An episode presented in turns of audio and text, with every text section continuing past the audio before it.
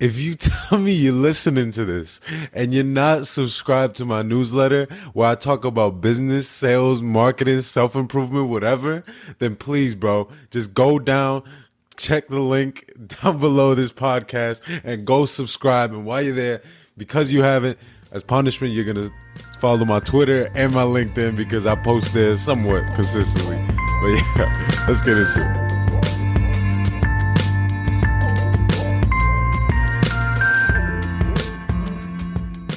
So the other day, I left the gym, uh, had a nice upper body workout, and on my way home, I decided to pass by Publix, which, if you're in Florida, you get it. If you're up north, it's Stop and Shop, that sort of thing, like Walmart, but nicer. And uh, that, I just wanted to get some egg whites and fruit. And on my way, like to the cash register, I decided to get some honey mangoes because I have a tree in my backyard, but they haven't grown yet. But I really wanted some honey mangoes, so I decided to get some, but when I got there, there was this jolly old lady, Judith, also looking at the honey mangoes. She asked me what the price was. And then we just started talking about honey mangoes for like five minutes. And that was like my most enjoy, like that's one of my favorite conversations this week. Uh, but yeah, welcome to the 12th episode of the Tired to Retired podcast. I'm your host, Christian Arazo. Damn, it feels good today. I hope you have all had a wonderful week. Um, so far, and let's get into this episode, man. Now, I know that I said last week that today's episode was going to be with a special guest, but that was entirely my fault. I, you know, kind of fucked up. I've had a really busy week in my new job, as I've said, and it just hasn't worked out. And I'd rather have postpone that episode than, you know, rush it and make something that I'm not proud of. You know, you got to keep your standards high. So that's why we're going to postpone it to next week. And it's okay. It's still going to be a banger, but today's still, still going to be a banger. And for that reason, I decided as a, as a sort of tribute to that, I should like talk a little bit more, um, sincerely and almost deep. Today's going to be a deep episode. I don't even know how long I'm going to be talking, but I wanted to talk about some of the negativity and you know down points of my life. And i think it's very difficult to convey this in social media you know um, alongside the successes that you're trying to convey you know and but at the end of the day these like raw negative down aspects of our lives are still very much part of our life because they're what make us who we are today. And they're very important to share. And at the end of the day they also like you know connect with people more because more people can connect with you know the negativity than the positivity which is unfortunate but it just is the reality of the situation. Now before i fully get into it i just want to say i do do these podcasts and the newsletters everything for free. That's just a good business model. It's not like a noble you know character of mine. So if you could please just reward me just by leaving a review down below even if it's one star, something that'll get the availability go up just so other other people can hear my message and the things that I have to say. I'm really trying to leave a long lasting legacy and that review will go a long way towards it. So in any case, I really appreciate you listening if you are. And yeah, let's get into it. So uh 7 2017 was a pretty difficult day or fucking bitch.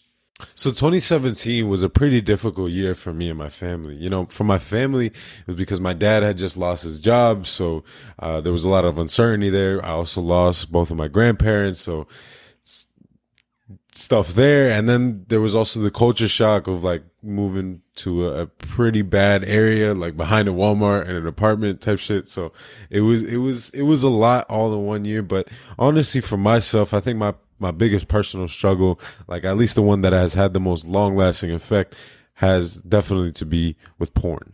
Now, I was never really introduced to porn as a kid. I know some people have different stories. I know, like, I've heard like sleepovers and shit, like their friend, like, yo, watch this shit, like weird ass shit like that. I was never really uh, introduced to that like that because one, I didn't really have friends, but also, you know, I just wasn't in that, um, circumstance.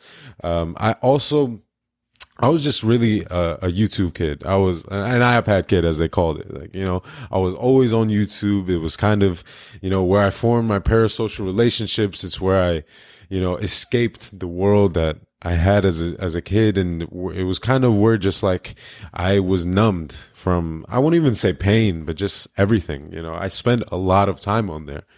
But that all changed in the year 2017, and I'll never forget it. I was watching a Keemstar uh, video, fucking drama alert, crazy, like thinking back to those days.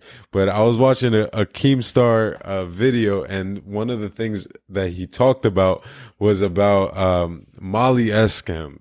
Bro, shout out Molly Eskam, FaZe Rug's girlfriend at the time. I was not really into FaZe, but obviously I knew who they were, whatever, you know, knowing my age. Basically, a celebrity's or YouTuber's girlfriend got their nudes leaked.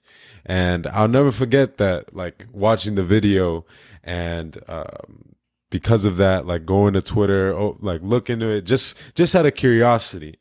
And then upon finding it, just, you know, seeing, light in my eyes as a kid, you know, and when you first discover that moment and you first discover that you have a penis as a man, you know, and then it just kind of all goes spiraling. Now, I'll never forget it. Um, that little innocent or not, not so innocent, but that little, such a subtle moment in my life kind of just was the was the catalyst for everything. You know, after finding, you know, her nudes, I then spent that day hours just looking at others and sort of devouring uh, such content in a, in a in a world that I was yet to discover. And I think this is how it goes for a lot of people. Now, because it was such a tumultuous year for my fam- for my family, I was kind of not secluded, but I was to myself a lot. I was in my room a lot. I was playing video games, you know, just sort of in my own headspace because there was so much stress. You know, both of my parents were working and stuff like that. You know, there there was so much going on that like I was to my I was by myself a long a, long time, uh, at, at long periods of times, and because of that, I kind of didn't notice when the habit started uh, forming. I started um, masturbating. I guess I don't even know if that's something that I'm allowed to say on podcast uh, things, but I I did, and um, seventh grader just starting to indulge in these habits you obviously aren't thinking about the consequences. And I remember there was days where I would literally, I literally would watch porn for hours and hours on end. And there was actually one day, so I used to, at, at that point in time, we lived in an apartment complex where me, my, my brother and my two parents were in one apartment and then my brother and his wife and two kids were in another. And I remember we, I went over to my brother's apartment once and he was like, man, you looks like you've been sleeping all day. I was like, yeah, And in reality, I just been watching porn the whole time. so yeah, that like little things like that. Um, little did I know, I started forming probably one of the most destructive habits that I could um, ever imagine. And it, it wasn't necessarily the the porn itself, which you know over the years did turn more graphic and worse in nature, as it does for anyone with a tolerance. But pretty much the habit, the the the the the horrible nature of it was the addiction nature of it all and it's something that still affects me today. And I guess I wanted to talk about it. Um, I still feel it, not in porn.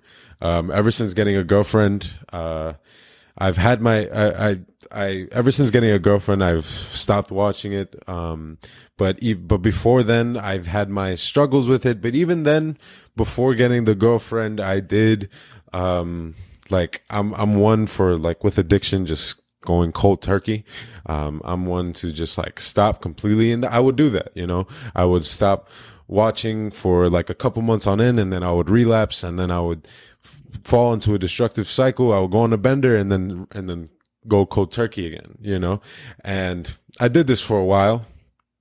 Um, eighth grade all throughout high school, you know, just doing, I guess, what is customary for most teenagers, especially nowadays where porn is so accessible. I think the industry is absolutely atrocious, by the way. It's one of the worst things I think has, it's one of the worst examples of the profit motive I think I could ever imagine, but that's a whole nother discussion for another day. But in any case, I did just indulge in this habit for a long time and quarantine, of course, didn't help.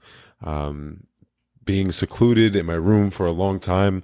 I often talk about my weight loss journey as simply being the weight and the body dysmorphia, which I will discuss in a little bit. But um, I think actually the most destructive of the habits has to be the the porn. You know, simply because of the addiction, and not not least because of the porn, but most so because of uh, the lack of self control. I think is is is really the best way to put it. My porn addiction over the years was something that sort of epitomized everything I hated about myself. It it became something that I hated to do yet couldn't stop doing. You know, it's it, it became something where I just kind of wanted it all to stop yet there was nothing to to stop it. It was something where there was a voice inside of my head telling me that it was wrong, but the voice that was telling me to keep going was even louder. And um, in that quarantine time, there was even a period where, like, you know, it really got out of hand. You know, the, the porn watching would be minimum three times a day. I would need it in order to have any sort of level of content with life. I would, I, I lived a life that clinged on the slight emotional high and rush of finishing, you know? And it was a very sad life for myself. And it's something that it's sort of still difficult to cope with today. But the reason I wanted to talk about it is also really just because not only is it hard to cope with today, but it's also something that still troubles me. And I'm mainly talking not because of the porn, but because of addiction in general. I think I have a very addictive personality. I think that um, I tend to obsess over things down to little things like music. Like, um, lately for like the last couple months, I've literally been obsessed with, uh, the album Absolutely by Dijon. Um, I literally sing it 24 seven and my girlfriend is, and my friends are literally sick of it. Um, but that's just how it is. And I don't know why it is. You know, I, maybe I'll talk to it with my therapist, uh, when I get one, but um, and um, this is not meant to be a therapy session, but I really just wanted to lay it all out there and be as raw as I can be and tell you that, you know, we struggle. Uh, I think currently the way that I struggle with my addict, my addictive habits has to do more with food. Um, and it's more so the emotional, uh, clinging onto food that I tend to have. And uh, lately, I'm going to be real. I've had a, a, lot of difficulty with controlling my food, with controlling how much I eat, mainly just, and, and I wanted to talk about it because I noticed that I feel the same things I did when I was, when I would watch porn. I noticed that I would tell myself to stop, but the voice that is telling me to keep going was louder. And, um, it's, it's something that I guess caused me to unintentionally bulk and lead to a point right now where just yesterday, I'm going to be really honest. I was really insecure with my body and I hated myself and I would look in the mirror and I really didn't like what I see. And, um, it's something that I, you know, it, it's just one of those crosses that I've bared for a long time. And I thought this is a good platform maybe to, to lay it all out. And you know, I came into this episode knowing what I was going to talk about, but not really knowing what the objective was. And I think just by laying it all out and just being as raw as I can, hopefully, you know, I can help you.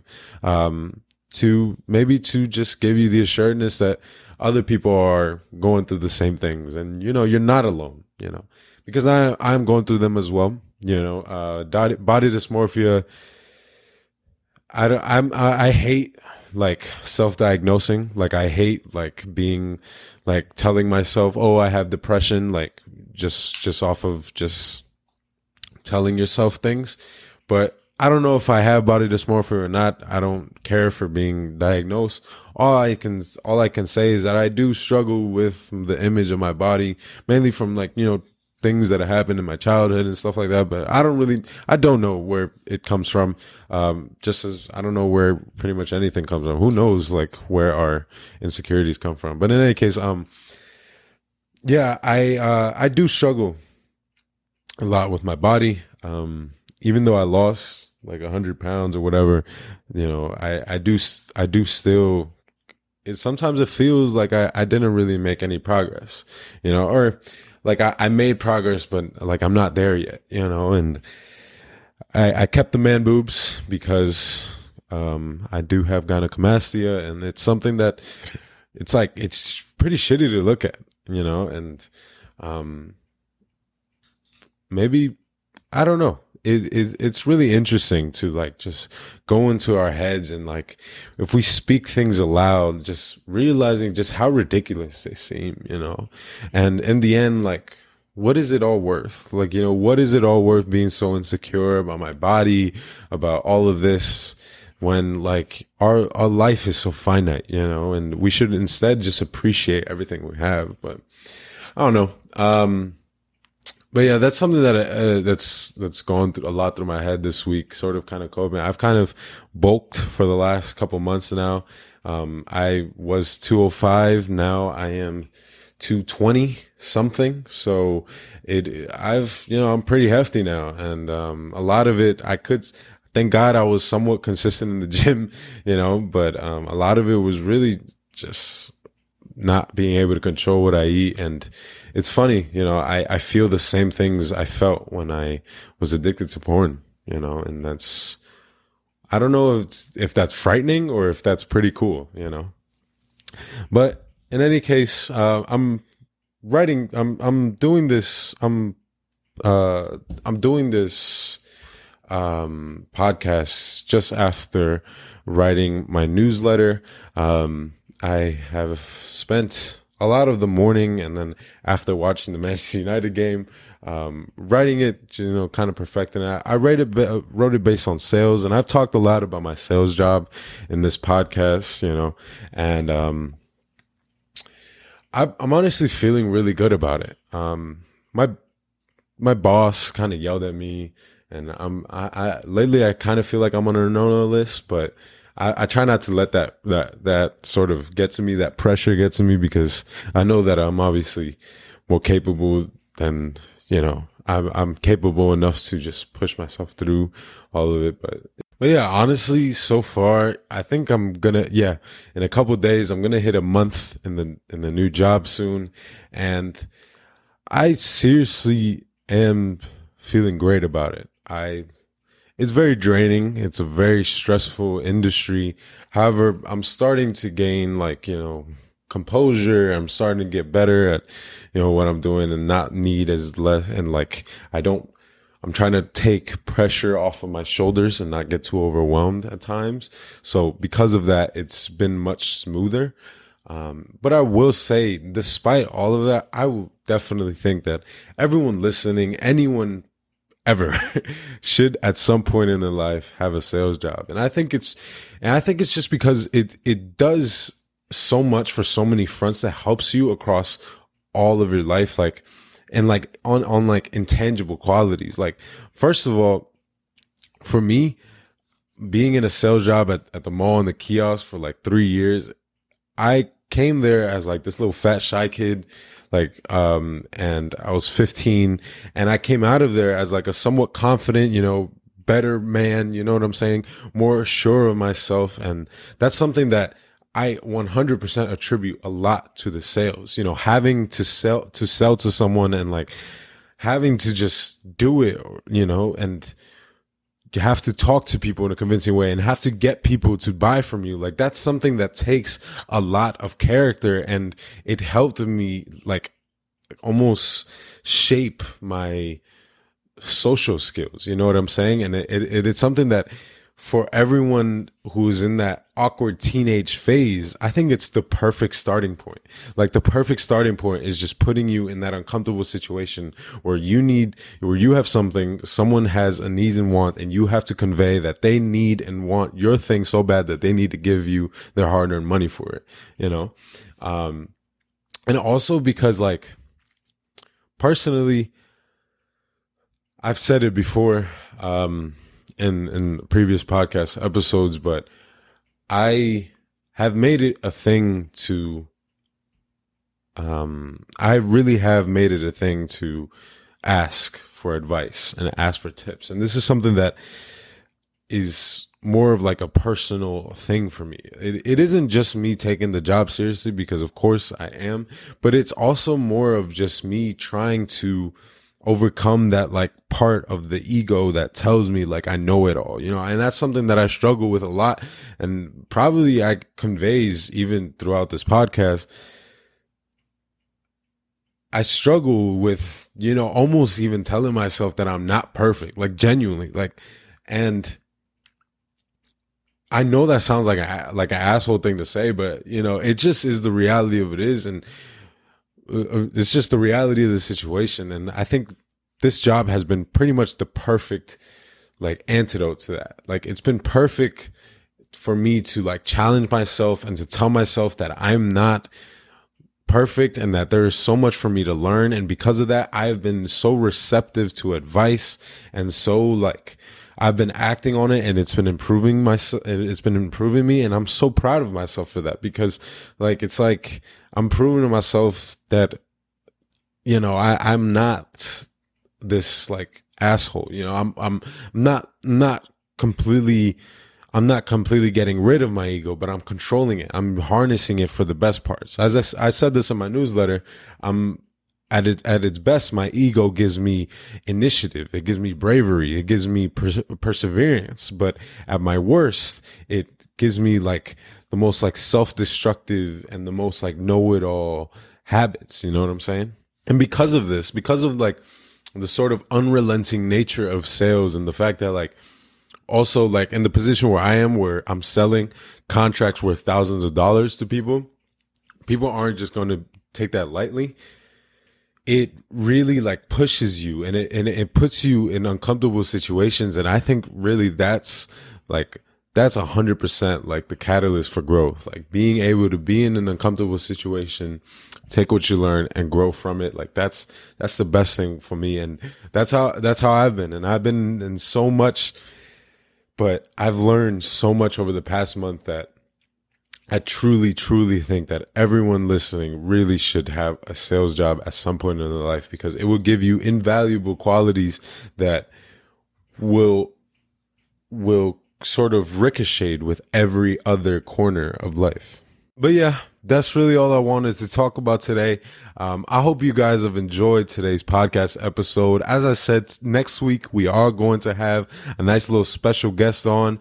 Um, someone, you know, ignite the conversation, make someone, and it's someone that I truly admire with all of my heart and is like one of the best people I've ever had the blessing to meet. So I'm really excited to have him on. We're going to have a great episode. Um, in any case, please just leave a review down below. Really helps. And as I said, yo, subscribe to the newsletter. I'm really getting in my mojo again about writing and I'm really enjoying it again. Um, so please just make sure you subscribe. Make sure you check out the socials, all of that. And I really appreciate you for listening. If you're at this point, I love you, really. Like, no, but seriously. Um, and yeah, I'll see you next week for the 13th episode of the Tired to Retire podcast. Yeah, peace out.